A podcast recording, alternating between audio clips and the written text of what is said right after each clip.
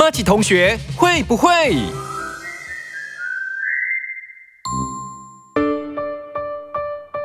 大家如果发现食物或者是水果发霉的时候，会把发霉的地方切掉，吃剩下来没发霉的部分，还是直接丢掉呢？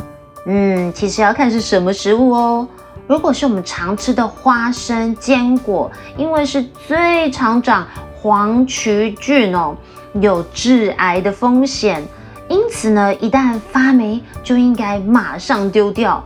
另外像是草莓发霉哦，也是要丢掉，千万不能吃下肚。不过像是柑橘类的，里面果肉如果还新鲜，即使表皮是长霉哦，把皮剥掉后还是可以吃。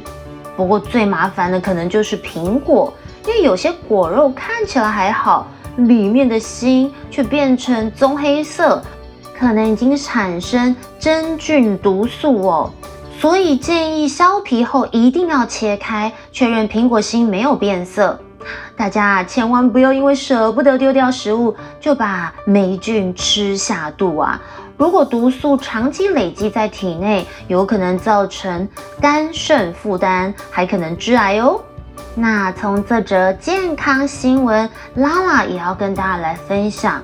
嗯，这个食物不新鲜、坏掉和长霉的英文要怎么说啊？其实常常我听过有学生不小心把这个食物坏了，竟然说成 the food is broken 啊，这可是会造成 Chinglish 中式英文的笑话哎。嗯，我觉得最简单的说法其实就是说 something goes bad，go bad 就是东西坏掉了。嗯，像是哎。如果我们要说鸡蛋坏掉好了，我们就可以说 The eggs have gone bad。不过呢，如果是牛奶坏掉，除了我们可以用 The milk has gone bad，其实你还可以用 The milk has turned sour。Sour s o u r，没错，就是牛奶酸掉啦。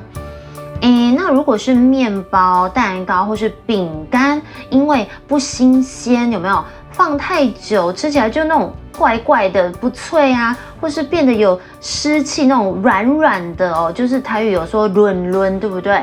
英文刚好有一个说法，就是 stale 这个字，s t a l e，嗯，像是我觉得这种法国面包，英文就是 French sticks。或者是用它的法文 baguettes，b a g u e t t e s，当然就是要吃刚出炉的那种烤完后脆脆的那种口感啊。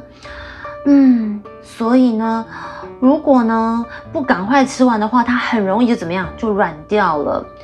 So French sticks or baguettes go stale very quickly.